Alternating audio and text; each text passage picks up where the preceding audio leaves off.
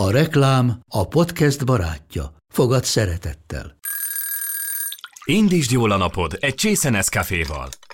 Élvezd minden reggel a gondosan pörkölt kávészemek telt ízvilágát, az Európában 100%-ban felelős forrásból származó kávéból készült Nescafé klasszikkal. Tudj meg többet fenntarthatósági törekvéseinkről a nescafé.hu oldalon. Nescafé. Új lehetőség minden csészében. Ez reklám volt, jó volt.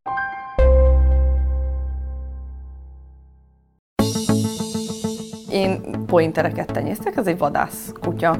Ketté felé vált sajnos a fajtáknál a munka és a küllem kutya jelentése. Holott ugye a lényeg az lenne, hogy az adott kutya szép is legyen, meg dolgozni is tudjon. Nagyon nehéz a kettőt összehozni. Van olyan fajta, ahol nem feltétlen kell választani. Itt van az én példám, hogy a kutya egy negyed évet vadászik, aktívan, a maradék három évet pedig kiállításra jár aktívan. A podcast és a felelős kutyatartás elkötelezett támogatója a Frontpro. Ízletes, könnyen beadható rágó tabletta kutyáknak, bolhák és kullancsok ellen. Az én kutyám a Felelős Kutyagazdik portálja. Kedves podcast hallgatók, ígértük nektek, hogy a kiállítás témával foglalkozunk még, úgyhogy megint itt vagyunk Záhonyi Ábel Dorottyával, aki pointer tenyésztő és handler, nem különben Schlosser Attila handler mesterkutya kozmetikus és tacskó tenyésztő van még velünk. Viki most nincs, Miló Viki volt a legutóbbi podcast adásban még ugye szintén kiállítás témában a vendégünk, úgyhogy hármasban folytatjuk. Egy nagyon kézenfekvő, ám lehet, hogy szintén laikus kérdés, élvezheti-e a kutya a kiállítást? Szeretik-e a kutyák a kiállítást? Boldogok-e a kutyák, hogy ők kiállítási kutyák? Egy kutya olyan, Attila. amilyennek szocializálod. Dorka. Van tipikusan kutya. Igen. Őket hívjuk azoknak a kutyáknak, akik egyébként élnek, halnak ezért a dologért, tehát amikor mondjuk csütörtök este repül be a kádba magától, és ő onnan pontosan tudja, hogy akkor most utazunk, és kiállításra megyünk, és, és ő rajta lehet élvezni, hogy ő ezt imádja és hogy ő, ő retteg azért, hogy kiáltásra menjen. Nekem saját kutyám volt olyan, akit nem vittem el kiáltásra, gyönyörűen berángatta a kukát az ágyamba, ráhúzta a takarót, és éjjel kettőkor, amikor hazaértem, akkor ez a látvány fogadott, mert hogy mert tudta, hogy Őt te nem ott vittem vagy? el magammal a kiállításra. De hát azért ez mégiscsak attól is függ, hogy hogy korábban milyen módot kondicionálod arra, hogy ilyenné váljon. A szocializáció az egy nagyon fontos témakör itt, de azon belül azt gondolom, hogy vannak olyan kutyák, akik szeretik, de van a másik kategória, akik rajonganak érte. Uh-huh. Tehát vagy szereti, vagy olyanok, rajong. akik gyűlölik a Vannak olyanok? Vannak, igen. És őket azért igen. viszik kutya kiállításra? Megpróbáljuk. Az idő eldönti, hogy, hogy az az adott kutya az beleszokik ebbe a környezetbe, és hogy megszereti ezt, ha nem, akkor meg nyilvánvalóan nem erőltetjük. Másfajta limitekkel versenyzik egy olyan kutya, aki mondjuk nagyon szép, de ezt nem szereti, mert nyilván már a nagyvilág rendezvényeken fontos, hogy a kutyán érezhető legyen azt, hogy ő jól érzi magát. Tehát ez egy feladat a handlernek. Igen, ez, az, ez a mi, mi, mi szakmánk, hogy ezt, kutyával ezt tükrözni. Meg eldönteni is azt, hogy ez a mhm. kutya végül is alkalmas Aha.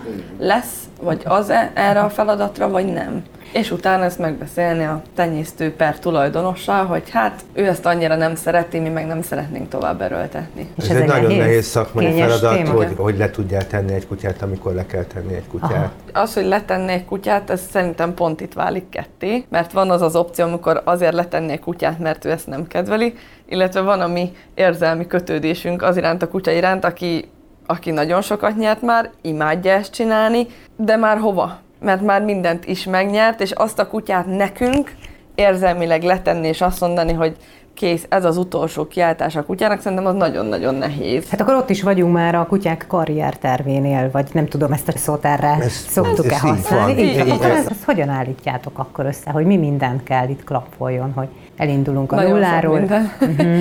Igen, nagyon sok mindent. Tehát nyilván kell, kell hozzá az az egyed, az a kutya, aki küllemileg agyban, viselkedésben mindenhogy megfelel erre. Kell hozzá a tenyésztői munkája a mi munkánk, a jó döntések sorozata, a sok szerencse, mert hogy az is kell, nyilvánvalóan. Jókor kell jó helyen lenni, rengeteg munka, De hát, energia. Az egy teljesen tudatosan alakítható dolog, hogy jókor legyél jó helyen, mert minden kutyának van egy minősége, és arra lövöd be a karrierjét, hogy mit tudsz vele megcsinálni. Igen, ez és azt részben alakítható. Föl, Igen, és az, az a te szakmai tudásod, hogy ez, ehhez tudsz-e bírókat válogatni, hogy tudod-e a tulajdonosából kikínozni én, azt, hogy elmenjél vele Én még azt gondolom, 3000 hogy, kilométer. hogy egy adott kutyának van egy területe, ahol ő a legjobb. Na most én ö, kialakítom ezt a témakört, én elmegyek nem tudom hova egy világkiállításra, valahova mondjuk nagyon messze, mert tudom, hogy az adott területen az én kutyám a legjobb, és aztán egy másik adott területről nevezzük meg mondjuk Amerikából, odahoznak egy arról adott területről egy másik legjobb kutyát, és akkor hupsz, hát itt lehet, hogy egy kicsit elszámoltam magamat a karrierépítésben, mert hogy talált versenytársat magának a kutya, ami nyilván izgalmas, de nyilván annyira veszíteni se szeret az ember egy ilyen világ, Jó, vagy egy Európa rendezvényen. Azt se tanítja senki, meg teljesen kiveszett a mostani kiállításokból, hogy annak a lehetősége, hogy valaki odahoz egy jobb kutyát aznap, Ez az megvan. mindig megvan. Persze. És az miért veszed ki? Hát nem ez a természetes? Nem. Vagy ott megmérettetünk? Nem? De ez lenne a természetes, de sajnos nagyon sok emberben nincs meg az a fajta objektivitás, ami az állattenyésztéshez, vagy annak a teljes kezeléséhez, vagy abban való sportolásához kell. Különösen egy társállatnál, ahol van egy másfajta érzelmi kapcsolat. Ez olyan, mint amikor a anyuka azt hiszi az iskolába, hogy az ő gyereke a legjobb, meg a legszebb, meg a legokosabb. Tehát tulajdonképpen valamilyen Igen, hasonlóság. és amikor Aha. hamisan énekel a gyerek, arról az érektanárnő a hibás. Igen, értem. Oké. Okay. Hogy néz ki egy nap a kutya kiállításon? Mind handler, mind kutya szempontból nagyon érdekel. Nagyon korán kelünk. Nagyon-nagyon korán. Vannak olyan kiáltások, ahova nem megyünk ki már előző este, mert mondjuk csak 300 kilométerre van. Nekünk a 300 kilométeres, hát az gyakorlatilag a szomszéd. A nagyobb léptékű kilométer az mondjuk 1500 kilométertől indul, amikor ma azt mondjuk, hogy messze megyünk. És az autóval van mindig Igen. egyébként, mert Hát, hogy ugye a repülőztetés az egy külön probléma. Azt, azt úgy lehet Igen. biztonságosan szállítani, hogyha egy térbe vagy vele és figyeled. Aha. Tehát nem az, hogy föladom csomagnak. Ö, Vannak légitársaságok, akik szállítanak kutyát, és van olyan hely, ahova nem tudunk elmenni repülő nélkül. Nyilván kevés, de van olyan kiállítás, oda nyilván repülővel ö, Mhm. utazik a kutya, de itt is vagy fűtött, vagy légkondicionált, nyilván az időjáráshoz ö, De- függően van kialakítva a kutyának De nem az utastérbe, hát ugye ott nem mehet. Hát ez a kutya méretétől 10 kiló, függ, így és a, a, Igen, Tehát 10 igen. kilóig tud a lábunknál utazni Igen, a de a pointer biztos. A pointer már nem, tehát a Tacskó, pointer, hát- tacskó még, még Hát az ott- hát, megoldható. az még Igen. Még megvolt. még oké. Úgyhogy legtöbbször 98%-ban azt mondom, hogy ez autóval történő utazás, tehát ha csak 300 kilométerre megyünk, akkor nagyon korán kelünk, ez ilyen hajnali három órára be lehet állítani az ébresztőt, akkor négykor elindul mindenki úgy, hogy már előző este bepakolta az autót, már csak a kutyákat kell reggel berakni az autóba, és akkor gyorsan elutazunk 300 kilométerrel arrébb, hogy reggel hétre ott legyünk kapunyitásra. És akkor onnantól kezdve, mondjuk ha egy csarnokos kiáltáson vagyunk, nyilván mindenki bepakolja a csarnokba a Attila kedvenc szavával a lélek a setupját. Ezek a kutyaboxok, ketrecek, járókák, kozmetikai láda, kutyakozmetikai asztal, hajszárítók, tömkellege és társai. És általában 10 órakor elkezdődik a bírálat, tehát azt jelenti, hogy nekünk mindenre három óránk van. Tehát három óránk van bepakolni, három óránk van azt a kutyát megsétáltatni még tízszer, akit tudjuk, hogy ö, ring előtt még tízszer fog ö, én, kakilni. én, én általában frissen fürdetek kutya kiállításon Igen, hajnalba. Ott a kiállításon megfürdetni a kutyát, megszárítani, tökéletesen befésülni. Tehát az a helyszínen van. Igen, És akkor még nem kezdődött el a kiállítás. Ekkor még nem kezdődött el. És ugye általában egy olyan handlernek, mint mi, a kutya kiállítás elkezdődik ilyen reggel 5 és 7 között valamikor, és olyan este 6-ig, 7-ig tart, ami után a következő napra elkezded ö, újra Tehát vissz, készíteni a... visszapakol az autóba, elmegy a hotelhez, lesétáltat minden kutyát, megeteti a kutyát, gyorsan elfoglalja a szállást, amíg a kutya emészt, meg megfürdik, meg esetleg valamit gyorsan vacsorázik, újra sétáltatja a kutyát, és akkor kezdődik minden előre, a hajlakot kimossuk, a krétát kimossuk, újra fürdetünk minden kutyát, és akkor valamikor éjfél és egy között lefekszünk aludni, és bizony ötkor már csörög az az óra, amikor minden kezdődik előről. És maga a produkció, hogy így fogalmazzak megint csúnyán, tehát a felvezetés, az egy 5 perc, 20 perc? Ez, hát ez attól függ, hogy mekkora osztályba megy be a kutya. Aha. Fajtánként és országonként és De még az, az adott kutya. változik. Uh-huh. Ha egy osztályban mondjuk nézzük, van 5 kutya, uh-huh. akkor nagyjából kutyánként 2 percet kell számolni. Nyilván ki kell várni, amíg a másik négyet is lebírálják, de maga a kutyának hát egy ilyen négy perc konkrét koncentrációra van szüksége, tehát abban a négy percben kell benne lennie mindennek, amit előtte mi beleraktunk abba a kutyába, tehát ott kell a legprofibbat mutatnia. Hát azért van, van szerencsefaktor. A kutyának is van rossz napja. Tehát a legprofibb, legjobb kutyának is van rossz napja, amikor és akkor mit csinál? Kell fel. Vannak ilyen élményeitek? Elfogadjuk. Elfogadjuk. Mármint ti, és ő mit csinál? Ő semmit. Ő, őt, ő, ő a rossz napját éli. El, elfogadjuk, hagyjuk, hogy legyen egy rossz napja, Igen. megpróbáljuk. Jobbá tenni a napját. Igen, kicsit De akkor vele, hogy ő lát, akkor hogy ő neki nincs jó napja. Nem koncentrál, kifordul a helyzetből, teljesen direkt a handlere alá tesz. Tényleg? Persze. És azt hogy csinál? Például két és fél éven keresztül csóválja a farkát, amikor megfogja a bíró, és közben szépen néz, és az nap, amikor jön a bíró, akkor direkt kiugrik a bíró alól. Így elmegy. De te nem számítasz rá, hogy el fog menni, Mert hiszen, addig tökéletesen csinálta addig csinálta, de ő akkor mégis elmegy. Van, aki ilyenkor pánikba esik, elkezdi agyon gyakoroltatni a kutyát a következő napra, sírva fakad, nem tudom, és van, aki már sok ilyet látott, mint mi, és mi csak hagyjuk, hogy hát az nap neki rossz hát, napja neki volt, rossz napja nekünk volt. is van rossz napunk. Igen. Mennyire viszi el a fókuszt a kiállítási cél egy adott fajta munkára való használhatóságáról? Tehát ez egy ilyen örök vita téma. Szerintem egy nagyon-nagyon érdekes és szakmai pontot érintett Szakmai, meg. igen, szakmai, de az egyik legnehezebb téma. És szerintem teljesen más gondolunk róla. Lehet.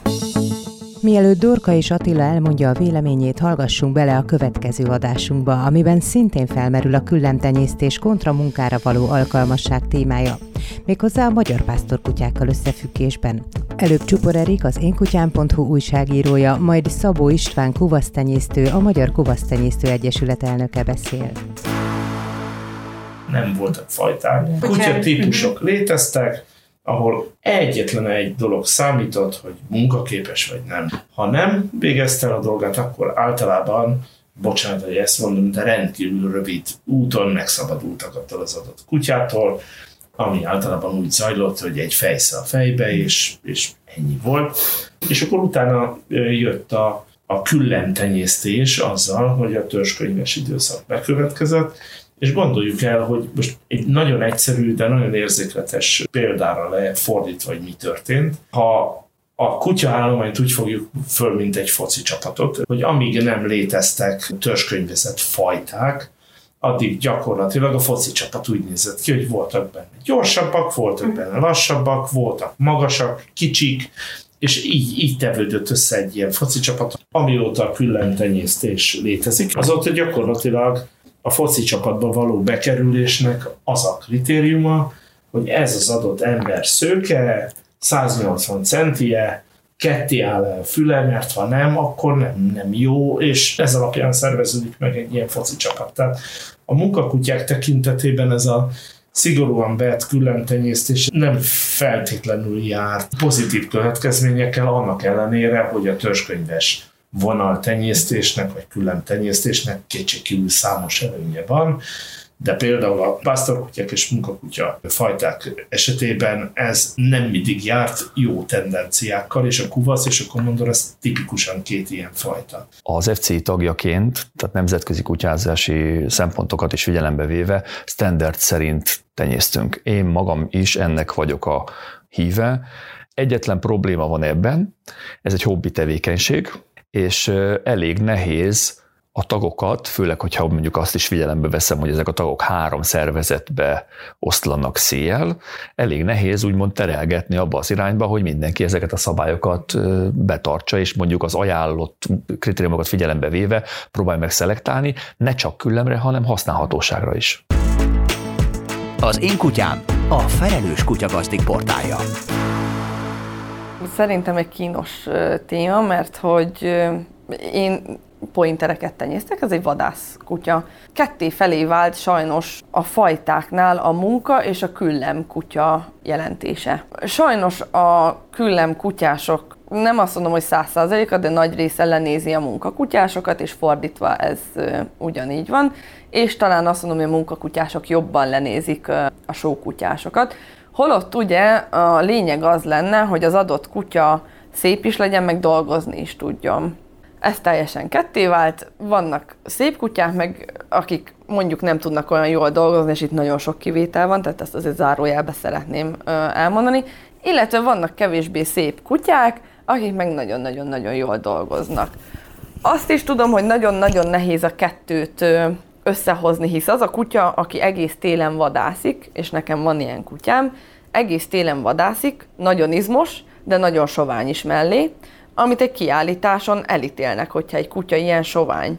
Nyilván az ember megpróbál mindent megtenni, hogy felhizlalja azt a kutyát, de az a kutya, aki négy hónapon keresztül heti 200 kilométert fut egy vadászaton, tényleg gyönyörű izmos lesz, de sovány is. Azt a kutyát nem mutatjuk úgy be egy kiállításon.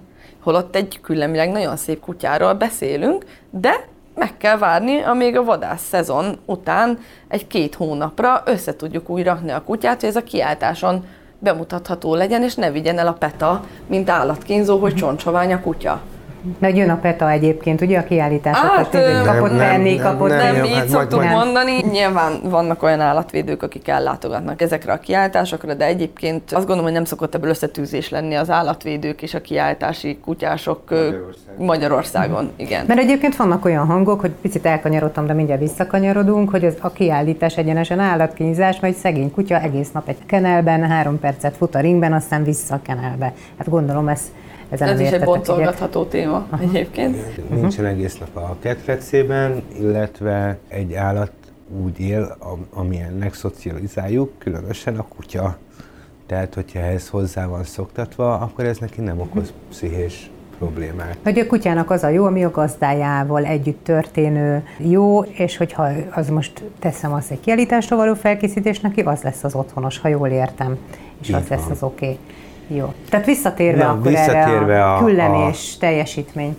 A, a, a, a tenyésztők, pláne a sporttenyésztők és a hobbi tenyésztők ugye arra szövetkeztek, hogy a eredeti génállományt megóvják, a fajtákat az eredeti funkciójukban és küllemükben tenyészék tovább, és erről szól a sportunk. Egyébként, a... hát, bocsásson, mindjárt hagylak, az FCI-nek az elnöke, Jakel Tamás azt is mondta, hogy végül is ez egy muzeális tevékenység ilyen értelemben. I- igen, szerintem is uh-huh. az. Úgyhogy mindenképpen az ideális az a duál tenyésztés. A duál tenyésztés azt jelenti, hogy a kutyák mind a funkciójuknak megfelelő munkát is elvégzik, és úgy is néznek ki. Hogyha a sporttenyésztés sport részére reflektálunk, akkor viszont élsportolni, világszínvonalon élsportolni kettő darab különböző sportban nem lehet. Tehát mindenképpen specializálódsz, és én szerintem senki nem néz le senkit, hanem ez két teljesen különböző ö, csoport, hm. két csoport a vadászok és a kiállítók, és ez egy nagyon nagy probléma, hogy egyáltalán nem tudnak egymásról semmit, és egymás szakmájáról se semmit.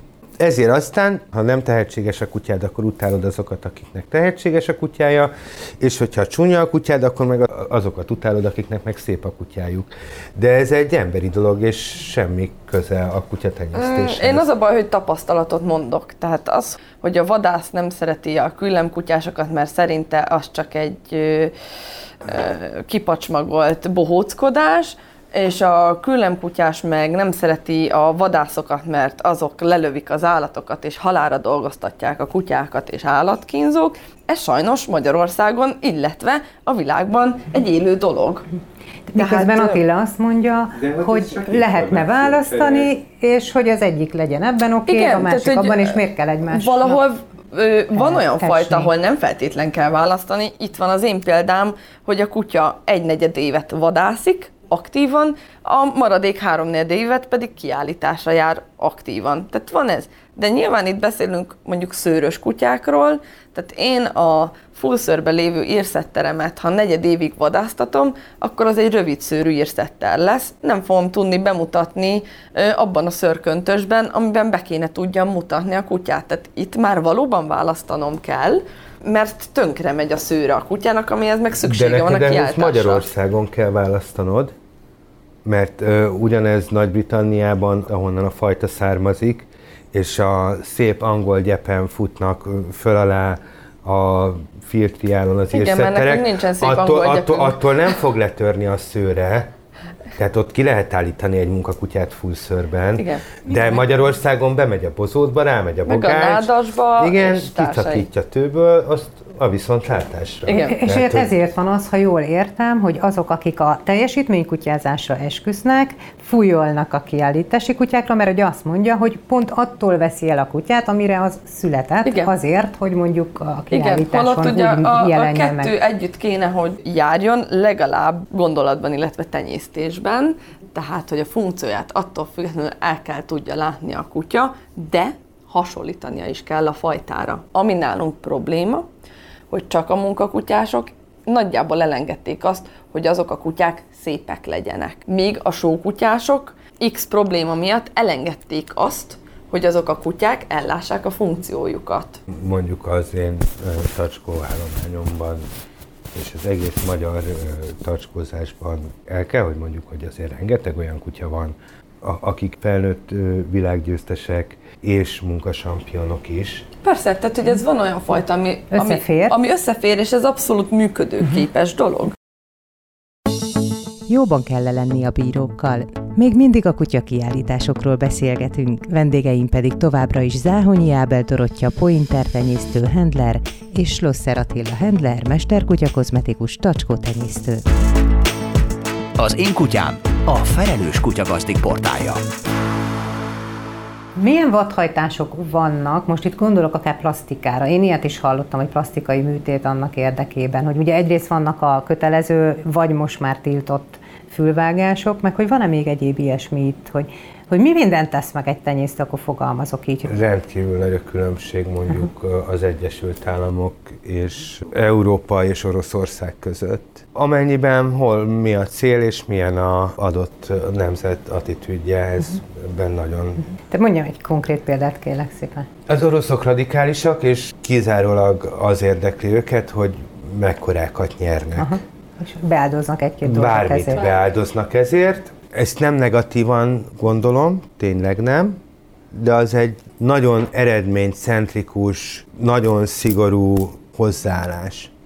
Az amerikaiak azok egy másfajta, kicsit ilyen Walt Disney-sebb professzionalitással vannak ebben a dologban, tehát hogy ott minden szép, minden tiszta, mindenki van festve, mindenki van szárítva, minden szőrszál úgy áll, mindegyik kutya csóvál, mindegyik kutya a handler előtt fut, viszont a fajták eredeti testfelépítése is alá van rendelve annak, hogy az nyerjen. Tehát, hogyha az a tíz éves trend, hogy a hosszú nyakú kutyák szépek és elegánsak, akkor egyszer csak mindegyik fajtának és mindegyik kutyának szép hosszú nyaka lesz, még akkor is, hogyha ez teljesen fajta idegen. És a funkciójának nem felel És a meg. funkciójának nem felel meg.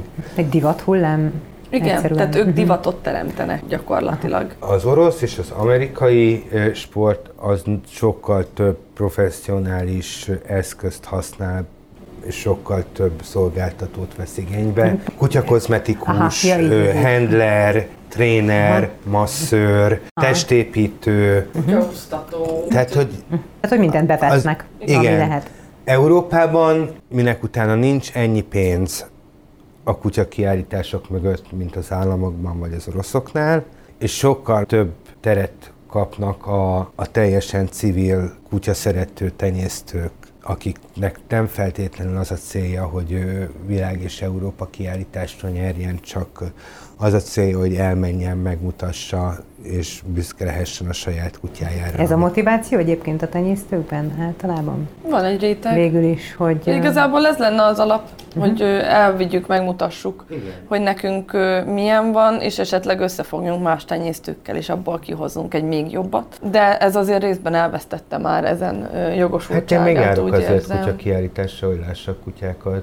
Ja persze, és tehát beneveszek nyilván... kutyákat azért, hogy meg tudom, hogy vesztek, mert van nyilván, kutya, de hogy megmutassam. De te mit értesz az alatt, hogy elvesztette ez a...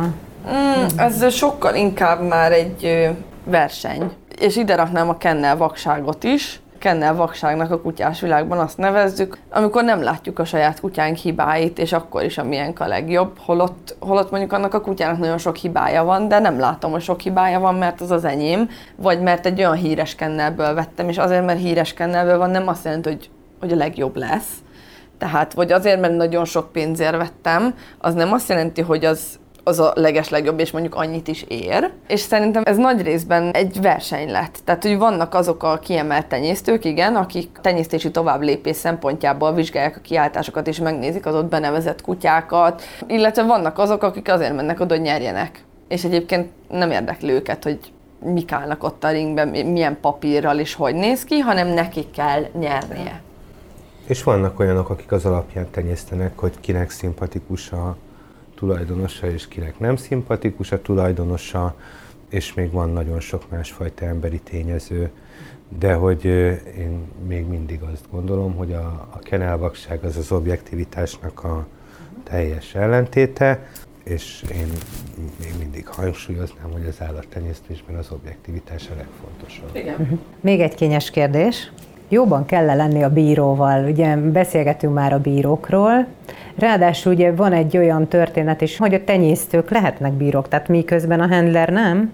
A tenyésztő lehet, hogy az egyik kiállításon ő tenyésztő, a következőn bíró. Nincs esetleg olyan, hogy na akkor a, akivel jóba vagyok, akkor azt felpontozom, ő majd amikor engem bírál, akkor majd szintén, tehát hogy minden szakmában és minden sportban vannak összefonódások, és vannak sportpolitikai tényezők. A sportpolitikai tényezőket semmiképpen sem keverném össze a butasággal vagy a korrupcióval, mert hogy ezek különböző fogalmak. Nem nagyon hiszem, hogy azt mondhatnánk farccal, hogy nem ez nem létező probléma a sportban, de ez létező probléma, de hogy itt is azért vannak bizonyos szintek. Ott, tehát hogy egészen más az, amikor a szomszédasszonynak odadom a kiskutyájának, hogy örüljön, és megveretek bármilyen fajta ott lévő értékes állatot, az azt gondolom, hogy kínos. És akkor van az a szintje, amikor ott áll tíz darab kutya egy nagyon fontos címért egy ringbe, és a fajta specialista bíró természetesen ismeri azokat a szereplőket, akik ott állnak vele abban a ringben, pontosan tudja, hogy melyik kutya mögött mi van, ki van, és azt is tudja, hogy azt a fajtában ő előnyösnek gondolja, vagy nem. De ennek ellenére természetesen olyan kutyákról beszélünk, amidől tulajdonképpen bármelyik nyerhetne ilyen vagy olyan meggondolások alapján. És akkor itt jönnek hát a személyes preferencia, a tenyésztői szabadság, Aha. és még sorolhatnám, ezek ugyanúgy mind részesei ennek a sportnak. Dorka, ugyanehhez van korrupció? Hát hazudnék, ha azt mondanám, hogy nincs. Én azért kimerem mondani, hogy van. Igen. De itt is az a kérdés, hogy milyen szinten. Igen, tehát hogy ennek a mélysége.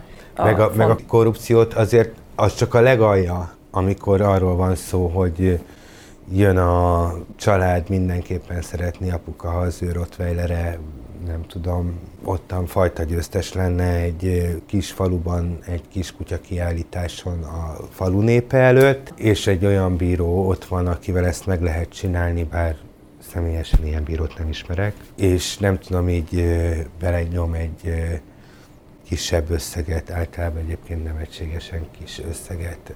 Tudnánk tárlatvezetést tartani? Igen, Tehát, hogy... igen. A zsebébe azt gondolom, hogy ez mindennek az alja.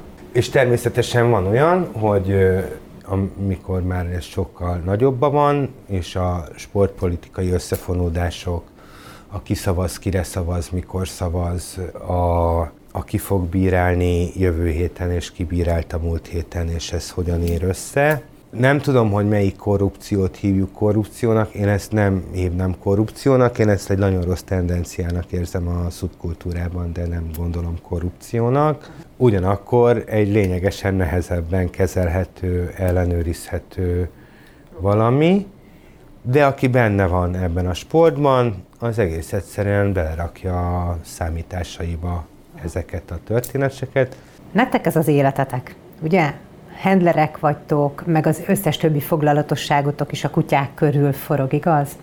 Nagyon kíváncsi vagyok arra, egyrészt, hogy mit lehet ebből megfogalmazni, mi a motivációtok, mitől olyan csodálatos ez, boldogok vagytok ezzel, vagy ez valamilyen elhivatottság, vagy valamilyen eleve elrendelésnek élitek meg. Mi van részletekről érzelmileg ebben benne? Szerintem erre mi nem nagyon tudunk válaszolni, mert ő kutya kiállításon született ah. gyakorlatilag. Tehát akkor a sors. Vagyis, hát igen, te ott születtél. igen. Én pedig ugye először 10 hónaposan voltam kutya kiállításon, és olyan 8 éves koromtól elszöktem otthonról kutya kiállításra. Tehát, hogy mi az egész életünkben ezt csináltuk. Engem meg otthon azzal büntettek, ha nem jó jegyet hoztam az iskolába, hogy nem mehettem kutya kiállításra. Ezt velem is próbálták, de sikertelen volt. Tehát akkor mondhatjuk, hogy az anyatejjel tulajdonképpen igen. Hát nálam mindenképpen, igen. Ennek a világnak Nem a nagyon lehet egyébként ezt ö, megfogalmazni.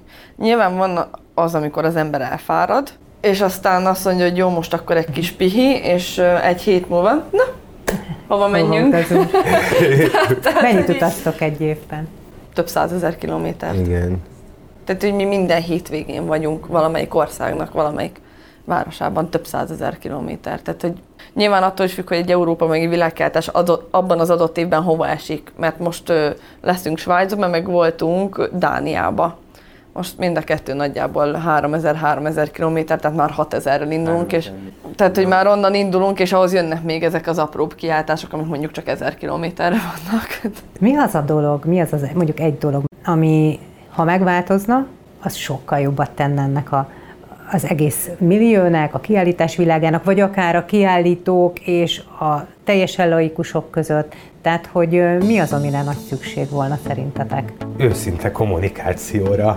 Itt valahogy konkrétabb és átláthatóbb szabályokat kéne hozni, hogy kinek mikor mi a feladata, és ki mikor mit csinálhat, mert úgy nagyon sok konfliktustól ö, mentenénk meg egyébként ezt a ugyan kicsi, de kitartó kutyás világot. Másodjára beszélgetünk a kiállításokról, és szerintem fogunk még, úgyhogy Örülnénk neki. Köszönöm szépen, hogy itt voltatok nálunk. Záhonyi Ábel Dorottya, pointer tenyésztő, handler és Losser Attila, handler, tacskó tenyésztő és mesterkutya kozmetikus voltak a vendégeink. Köszönjük, hogy velünk tartottál! Hogy nem maradj le az új részekről, iratkozz fel a csatornánkra!